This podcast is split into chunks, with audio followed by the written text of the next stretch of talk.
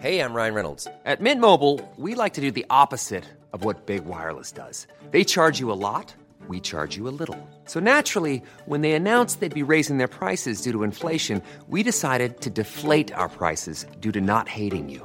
That's right. We're cutting the price of Mint Unlimited from thirty dollars a month to just fifteen dollars a month. Give it a try at mintmobile.com slash switch. forty-five dollars up front for three months plus taxes and fees. Promo rate for new customers for limited time. Unlimited more than forty gigabytes per month slows. Full terms at mint mobile dot com. Hey, it's Ryan Reynolds, and I'm here with Keith, co-star of my upcoming film, If, only in theaters May seventeenth. Do you want to tell people the big news?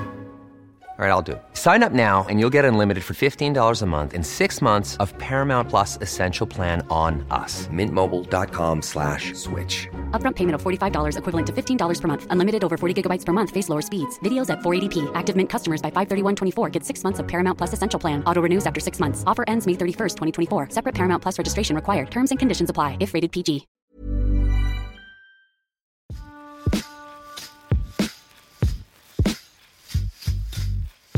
Hello, and welcome to The Doc Exchange, a Real Stories podcast, in partnership with the Grierson Trust. This is a brand new podcast that asks nonfiction filmmakers about the documentaries that have had a lasting impact on their lives and careers. I'm your host, June Jennings. I'm a writer and journalist based in New York and currently serve as the Engagement and Partnerships Manager for Field of Vision, an award-winning, filmmaker-driven documentary unit. Every week, I'll ask a new filmmaker or filmmaking team about three documentaries, connected by a single theme, that have made a meaningful impression on their work and life. This week, I'm joined by Catherine Bray, a commissioner, producer, and writer-director, and the head of arts at Next Generation broadcaster Little Dot Studios, who also produced this podcast. Catherine's first feature film as a producer was Charlie Shackleton's nineties teen movie doc Beyond Clueless, followed by iPlayer essay feature Fear Itself. She is a co-founder of the film company Loop, whose work includes Missing Episode for B B C Two, the BIFA and Grierson Award-winning Fish Story, and Lasting Marks. Catherine's debut as writer-director was a film called Meet the Family, an idiosyncratic look at how directors and screenwriters have tackled the multi-generational mess that is families, in a special hour-long episode of Inside Cinema for B B C Four. Released this year, Catherine's second outing as writer-director is called Guilt-Free Pleasures, which dissects what can be called a cinematic guilty pleasure, and for listeners in the U K, can currently be seen on B B C iPlayer. Our interview was a really fun and thought-provoking examination of the role of performance and fabrication in documentary, and the different responses that audiences can have to the idea that documentary filmmaking is molding or even manipulating the truth. So let's go to that interview.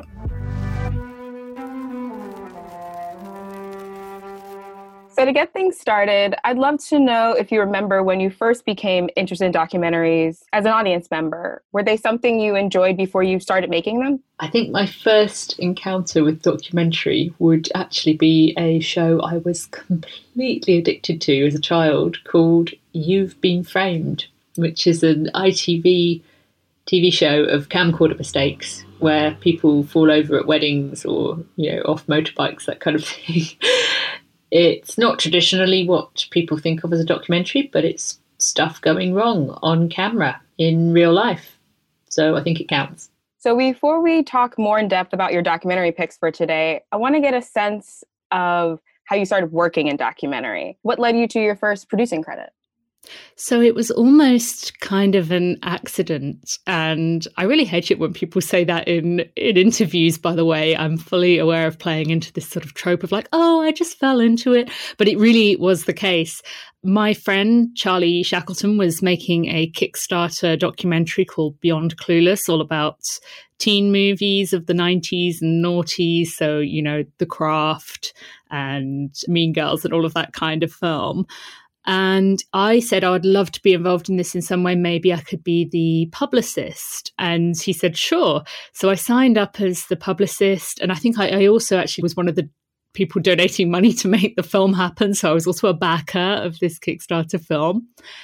And, you know, as the production period sort of went on, I just started getting more and more involved in the film. I, I was probably a total nuisance. I wouldn't go away. I was just getting involved in everything that I could, sort of beyond the remit of a publicist. And eventually, by the time the film came out, they were like, okay, we need to credit you as a producer because that's what you've been doing. Like I say, some reservations about people who position their, you know, ambitions and lifelong dreams being achieved as these happy accidents. But in this case, it was really an evolving process rather than sort of some five-year plan where I was like, okay, by twenty fourteen, I'm going to be producing on my first documentary feature.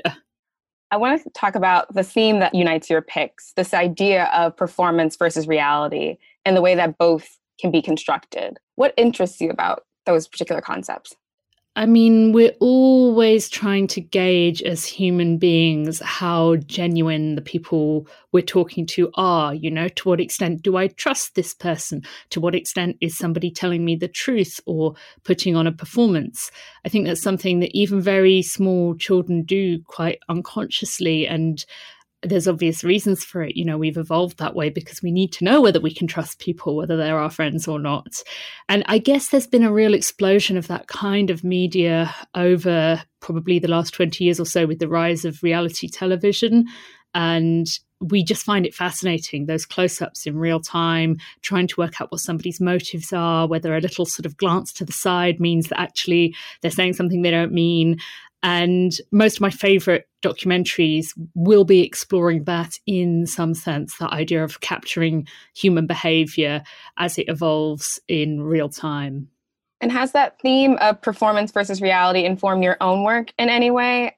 I'm thinking specifically of your short film, Fish Story, where myth, anecdote, and truth sort of coalesce. Fish Story was such a fun film to make. That was one of my early producing credits, again with Charlie Shackleton and our collaborator Anthony Ing. That film came about, I mean, as you say, it was really that idea of anecdote and performance, because we had this friend, Caspar Salmon.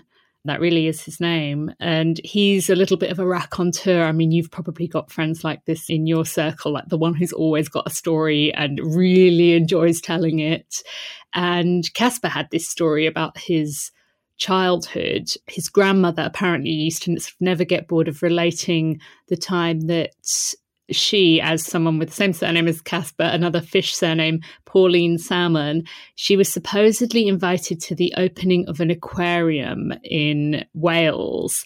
To celebrate the opening of the aquarium, they had invited all people with fish surnames like Salmon, so, you know, the pikes and the herrings, and that they were all invited to celebrate this opening with a celebrity, Michael Fish, the famous weatherman, or famous in the U K anyway, presiding over it as the V I P guest because his surname was Fish as well.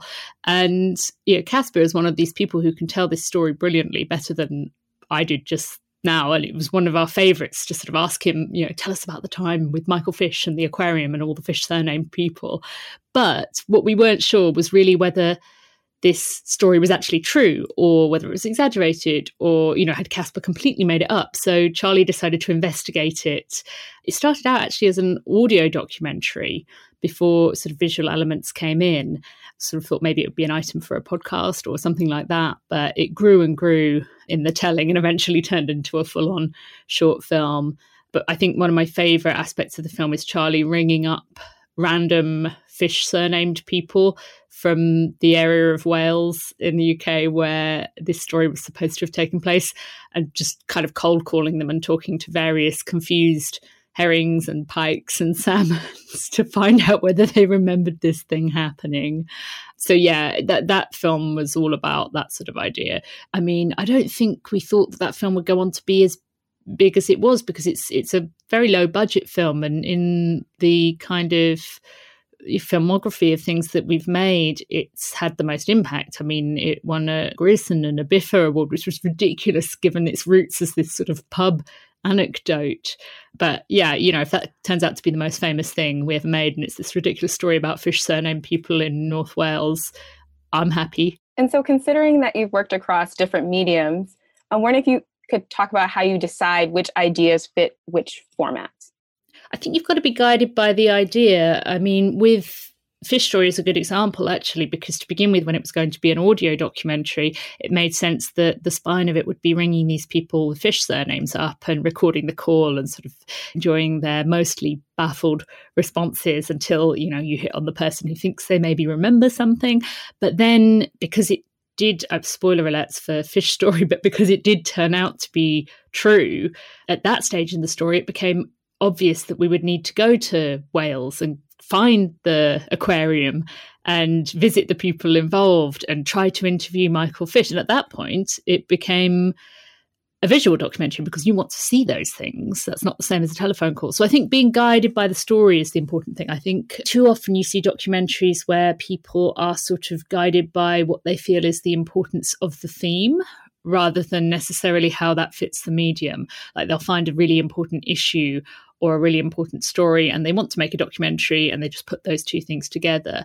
But I think if you can, just be really strict with yourself about what format, scale, and sort of style this story suits. And it might be that it suits fiction better than documentary. It might be that you want to do an adaptation around some of those same important themes because there are things you can do in fiction you can't do in documentary and vice versa.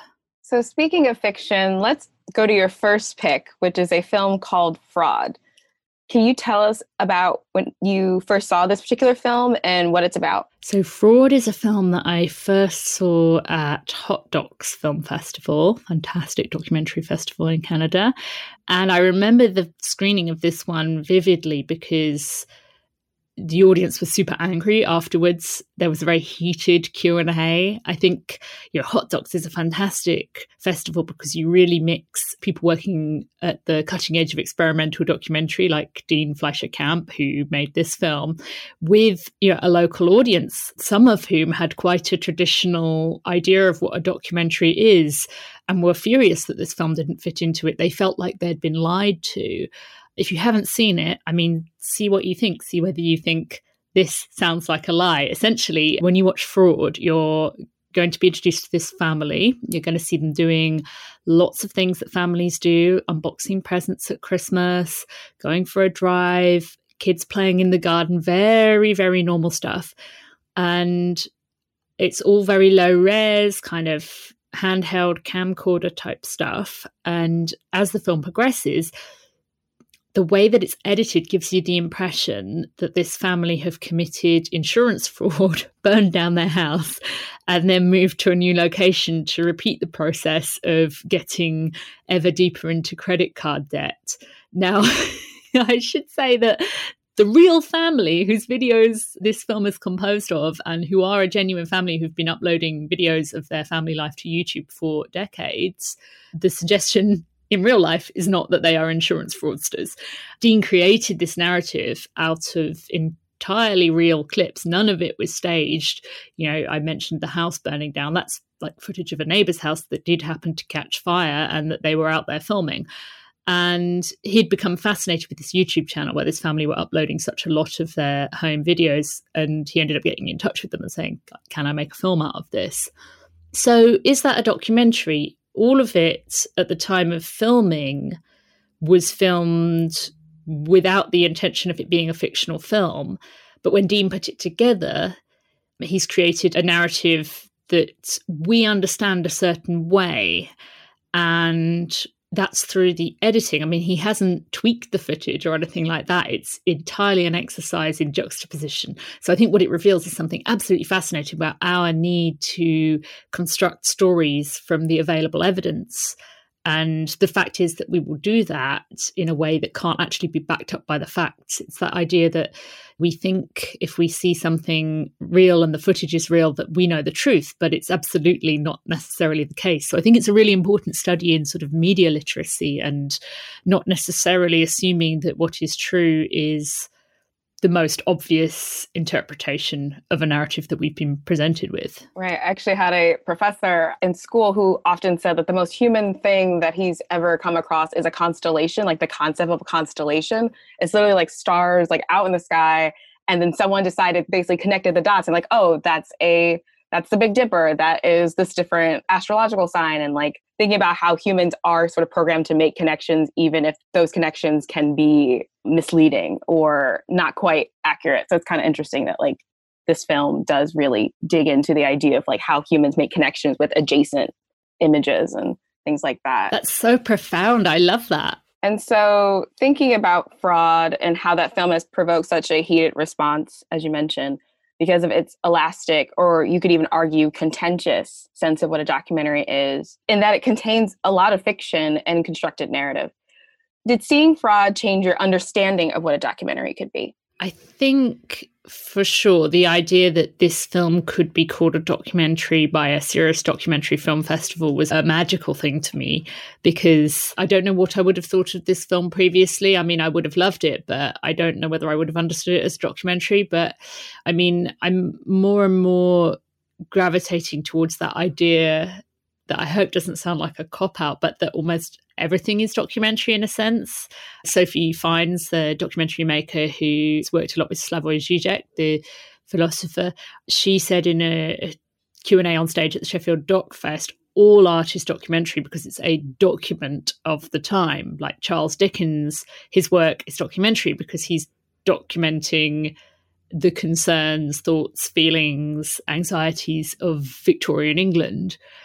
And in a sense, I love that because it means that, you know, documentary is king and everything is a documentary, and people can no longer hive it off to the side as like a sort of independent film thing that's less important than big blockbusters. But I also think it opens up the form in a really radical way to understand everything as a documentary. I mean, I can understand why sort of streaming services or television channels need to sort of treat documentary in a more conventional way, because there is a certain understanding of what we're going to see when we look at a documentary, that, and it wouldn't be helpful to say everything is a documentary in your T V listings. But from a kind of a slightly more, I guess, academic or philosophical angle, I love the idea that everything is documentary and that we are all documentary makers in a sense. You know, when you post a story to your Instagram, like that is a document of who you are. That's like a, such a cool way to think about it. Um, and also like the idea of like, we're all perpetually making a documentary of ourselves at this point. So thinking about this idea of defining the boundaries of documentary or calling everything a documentary, I read in an interview with the director of Fraud where he says that what defines a documentary is the intent. Um, what is your take on something like that? I think that's a really interesting way to look at it, but I don't know if I would fully agree. I mean, what I said just now about that idea that, you know, anyone making an Instagram story is actually making a documentary of sorts. Lots of those people aren't intending to make a documentary, but I would argue that they still are. I guess, though, that probably what was happening there is Dean w- would have been responding to somebody who said, like, your documentary isn't a documentary because you've constructed a fictional narrative from documentary footage. So he's probably intending to say, I see this as a documentary, therefore it is a documentary. So I think in that sense, I get what he means, and for sure Fraud has been made with documentary intent behind it by the creator, and I would stand by his definition of documentary in that sense. And so moving on to your second pick, the film is Under the Sun. Could you tell us what this film is about and why you wanted to talk about it today? So Under the Sun blew me away in a completely different way to Fraud. It's uh, an incredibly serious and kind of dangerous piece of art. It was made in North Korea, and the filmmakers kind of justified their film by positioning it as a film that was cooperating with the North Korean government. So they had this government minder going around with them, helping them film, quote unquote, a typical North Korean family. And it was such a sort of clever and I think courageous way to go about capturing a portrait of what was actually going on there. They essentially, they left the camera rolling in between takes. Uh, they started filming earlier than they said that they were. So you actually get this picture of the government official like telling the sort of family in question, you know, do it again, but smile more. So you actually get this picture of how North Korea wants to be perceived, but also what's going on under the surface. And it's kind of terrifying. It's like watching a sort of behind the scenes on nineteen eighty-four type documentary. I mean, I guess you could sort of argue from a documentary ethics point of view that there was a certain amount of skullduggery going on in that the family didn't know that they were being filmed in between takes either. So arguably that put them in a dangerous position with the North Korean officials. But what the filmmaker has said, Vitaly Mansky, in, in response to that, is that he thinks that actually the family are probably safe because it's been documented. You know, nothing can happen to them because the Western world has seen them in this documentary. The filmmaker has also said that he's not so sure about whether the government officials who were supposed to be minding them would have got off as lightly, or whether there would have been people very unhappy that they were able to do this and film this sort of behind the scenes portrait of how North Korea would go about constructing a film supposedly advertising the kind of North Korean way of life. And so in what ways did the film feel new or groundbreaking to you? Were you inspired by the film in any way? And I'm thinking particularly around ideas of perception and how people or ideas might be cast in a new light through documentary. There's never been a faster or easier way to start your weight loss journey than with PlushCare. PlushCare accepts most insurance plans and gives you online access to board-certified physicians who can prescribe F D A-approved weight loss medications like Wegovy and Zepbound for those who qualify. Take charge of your health and speak with a board-certified physician about a weight loss plan that's right for you. Get started today at plushcare.com slash weight loss. That's plushcare.com slash weight loss. plushcare.com slash weight loss. I'm Sandra, and I'm just the professional your small business was looking for. But you didn't hire me because you didn't use LinkedIn Jobs. LinkedIn has professionals you can't find anywhere else, including those who aren't actively looking for a new job, but might be open to the perfect role, like me. In a given month, over seventy percent of LinkedIn users don't visit other leading job sites. So if you're not looking on LinkedIn, you'll miss out on great candidates like Sandra. Start hiring professionals like a professional. Post your free job on linkedin.com slash achieve today. Wow. Nice. Yeah. What you're hearing are the sounds of people everywhere putting on Bombas socks, underwear, and T-shirts made from absurdly soft materials that feel like plush clouds.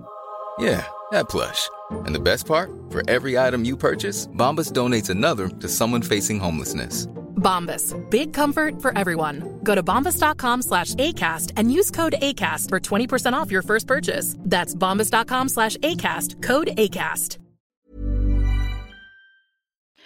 I mean, my goodness, if you want a film to make you feel like you need to be bolder with your filmmaking, I think this is it, because we all like to think our documentaries are bold and groundbreaking. But I think to go right into the heart of a regime like that and film what they didn't want you to film is sort of really up the sort of hardcore end of that scale.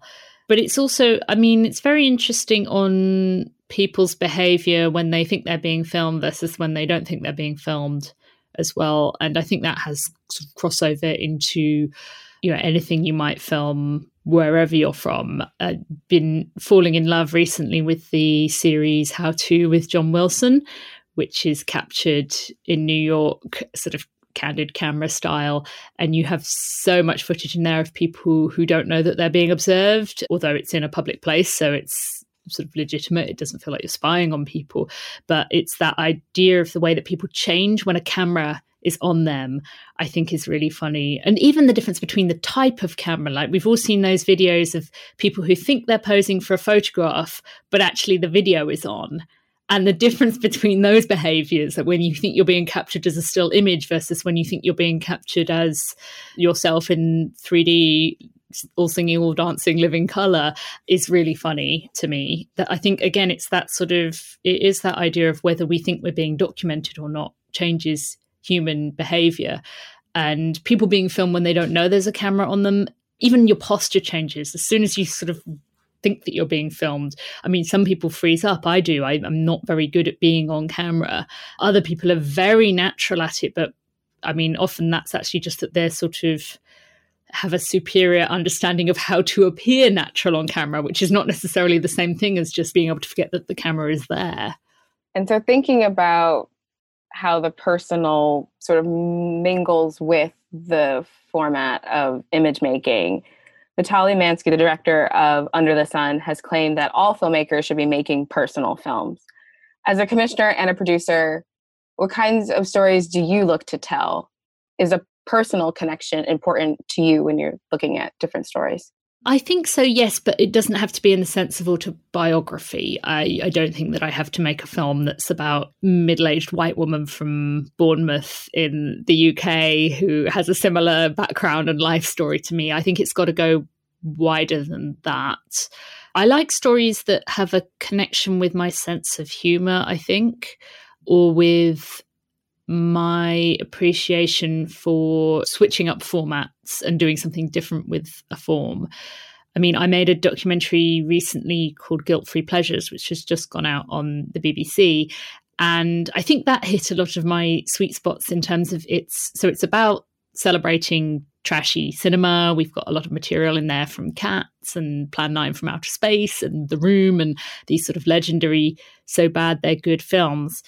But that's a kind of a way to get people engaged with this argument around guilt and culture and why we think of some films slightly less respectable than than others. And then that leads us into this idea of whether guilt can be useful and whether when we're considering influential pieces of art that are stitched into our culture and that have been embedded there for decades, like whether it works to kind of cancel a piece of work or whether actually you have to sort of try and find another way through with big and kind of interwoven pieces of work. I mean, I'm sort of thinking of something like Chinatown, and we get into it in the film.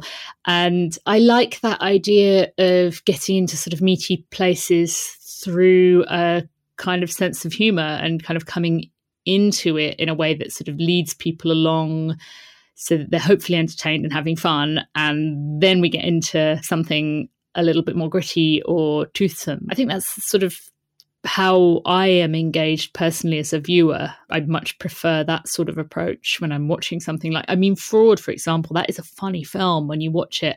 And Under the Sun, even though it's grim in some ways and it made me cry, there's also unintentional humor in aspects of that film that I think come out of the contrast between how North Korea wants to be perceived and what North Korea actually is. I'd like to go to your final pick, which is Casting JonBenet. Can you start off by telling us what it's about? So Casting JonBenet is notionally about the kind of case of JonBenet Ramsey, who was a little girl who was murdered and they never caught the killer. And notionally, the film is about the casting process for a drama based on the case.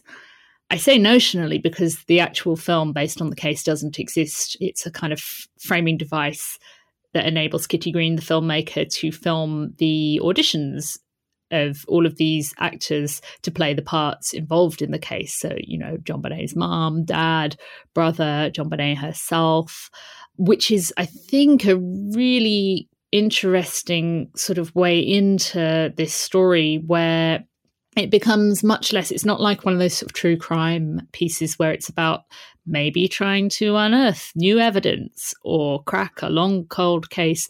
It's more about our fascination with the human performance of who you are in extreme circumstances.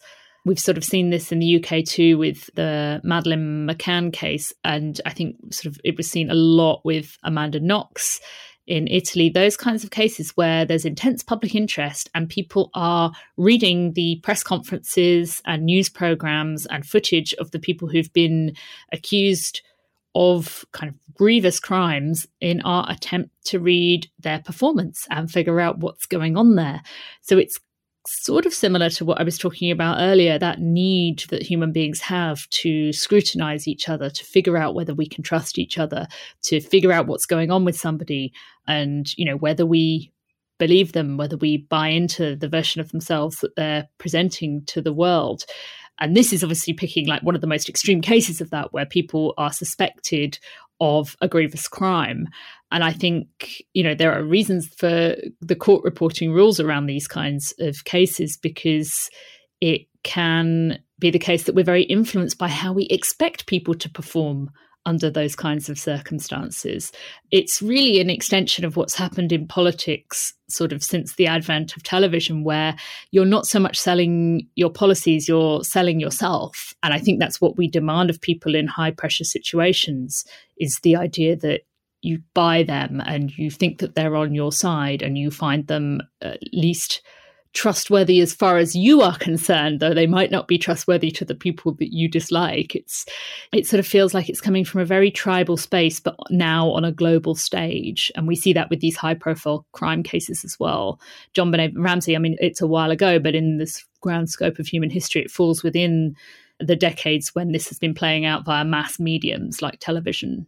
And so thinking about that particular case and this film, which has been called infuriating and unsatisfying, as well as magnificent and unique. Do you recall your initial reaction to Casting JonBenet? I remember feeling on high alert while I was watching it because it is such a sensitive subject, and you really want to trust that the filmmaker knows what they're doing and isn't pointlessly prodding at an old wound, because I think that is the danger with a lot of true crime. Is it, it knows that there's an audience there because the subject is gruesome and titillating and sensational, and it's very, very easy to fall into that trap of using those sorts of subjects as a kind of almost just automatic go-to for audience interest. I don't think that's what Kitty Green does here, but certainly you're on the alert for that as you're watching. And I can see why it read that way to some people, because we all interpret things differently. I mean, God knows we're all watching a slightly different version of a film because we bring such a lot of ourselves to a film. Like, you and I have not seen the exact same film. We're coming to it with a completely different past, background, personality type. Definitely. That was a film that I remember when I sat down to watch it, I was thinking, like, would we get any greater insight on the case? And what you end up with is a greater insight on the community that has been affected by this case and how the different social mores and this specific history have affected their everyday lives and how they're trying to figure out how to move forward despite being in the shadow of this sort of large phenomenon that is not only locally significant, but also in some ways globally significant as the coverage of the case becomes international. And I want to talk a bit more about the filmmaking of Casting JonBenet and the other films that you've talked about, which all show a very deliberate awareness of the constructed nature of documentaries, particularly in Kitty Green's film, where the recreated scenes intentionally feature filmmaking equipment, the setting up of different scenes. What do you think there is to be gained from this reflexive or self-aware attitude towards making documentaries, where you can actually see the different pieces coming together? I think it's mostly a maturing of the form in filmmaking to acknowledge that that's what's going on. We're making a film.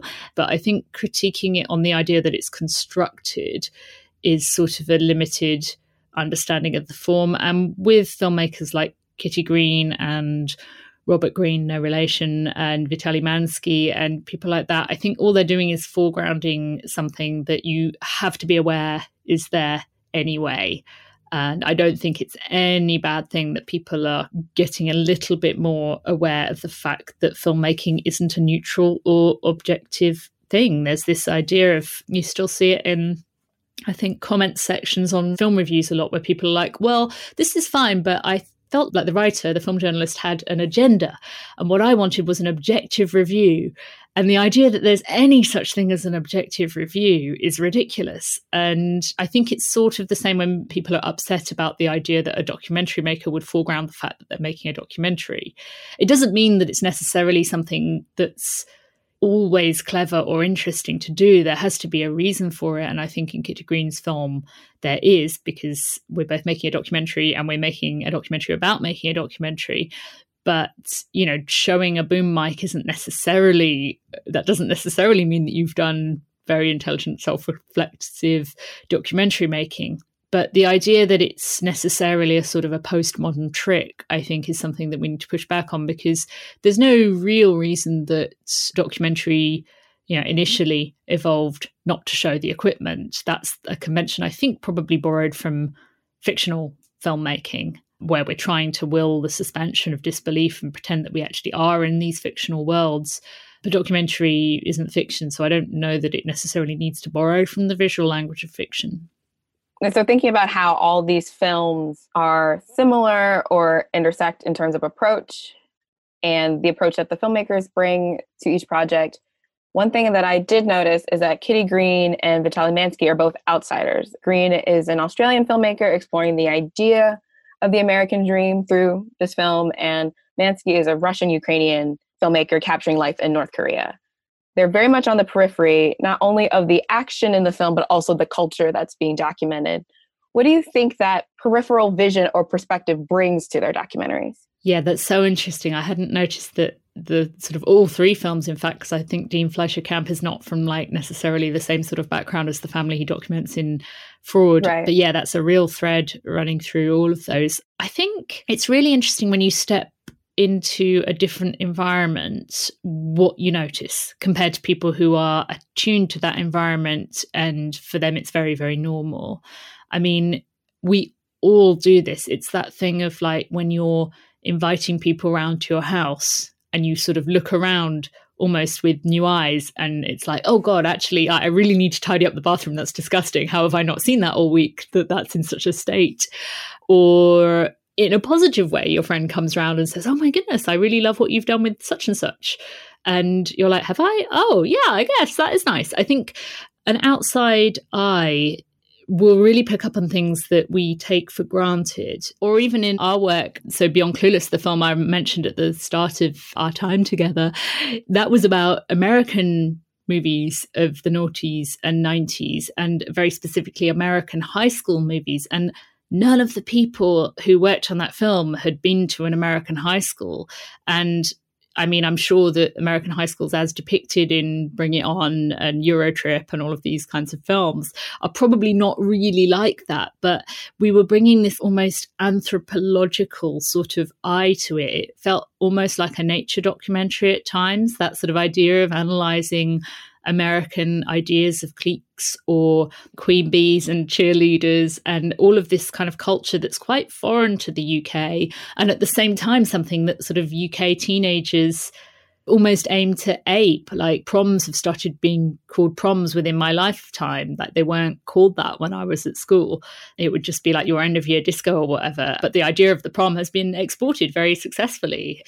Yeah, I think it's fascinating, that sort of interplay between different cultures that are broadly similar but also have their differences. I think that's a really rich area for a documentary. And so thinking about your own projects a bit more, do you think about who is telling the story or the voices you're giving a platform for? Is that something that you think about as you're picking projects to work on, but also while making them? Yeah, I think so. I mean, Fish Story that I mentioned earlier, that is Caspar's story. You wouldn't make that story without kind of having access to the person whose anecdote it was, because it's not just about what you are saying, it's about how you're saying it. And in the case of that, you need it to be said by Caspar. It's integral to the way that he tells it, I think. I think you have to be careful where you're analysing a scene or a demographic or you know, a cultural phenomenon that does not have cultural dominance, and just think about whether it's really your story to tell or not.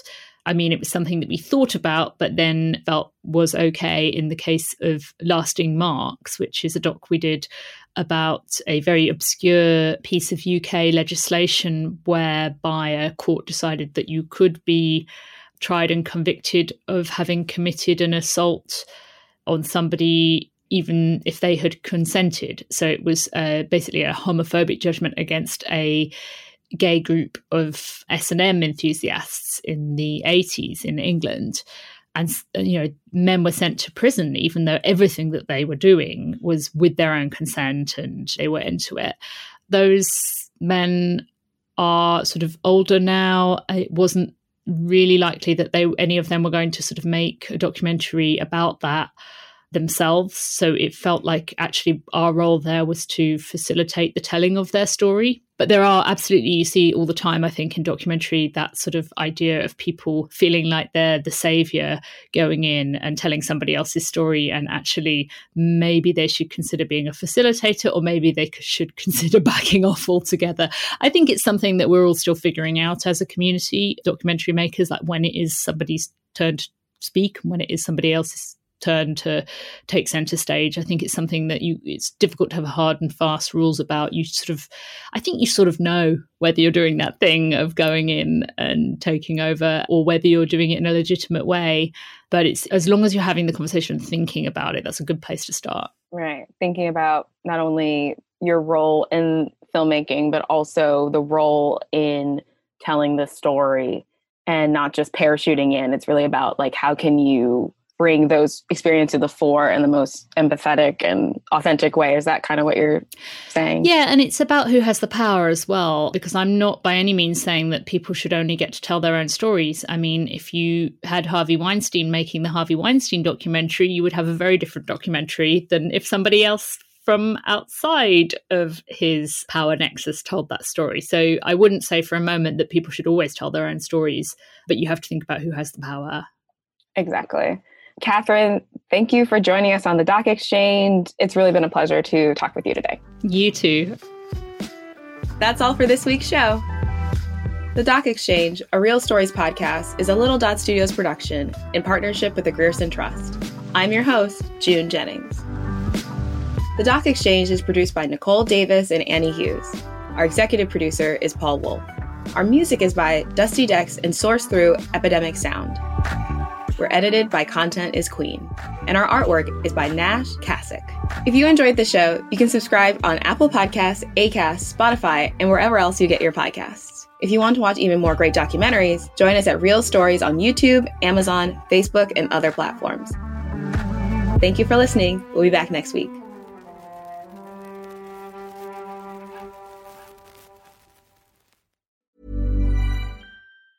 Are you ready for truly hydrated skin? Meet Hyaluronic Body Serum, a breakthrough in body care from Osea. It's clinically proven to instantly increase hydration by one hundred sixty-one percent. Their lightweight, fast-absorbing serum delivers twenty-four hours of nonstop hydration for silky, smooth skin without the sticky afterfeel. Osea's latest innovation combines the magic of their best-selling Hyaluronic C Serum with a new formula that's good for the whole body and five types of hyaluronic acid to target every layer of the skin.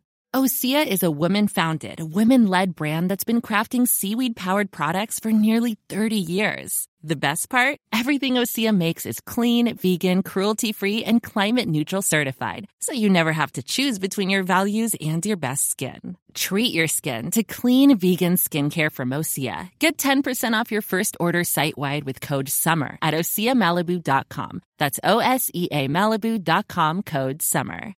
When you need mealtime inspiration, it's worth shopping Kroger, where you'll find over thirty thousand mouthwatering choices that excite your inner foodie. And no matter what tasty choice you make, you'll enjoy our everyday low prices, plus extra ways to save, like digital coupons worth over six hundred dollars each week. You can also save up to one dollar off per gallon at the pump with fuel points. More savings and more inspiring flavors make shopping Kroger worth it every time. Kroger, fresh for everyone. Fuel restrictions apply.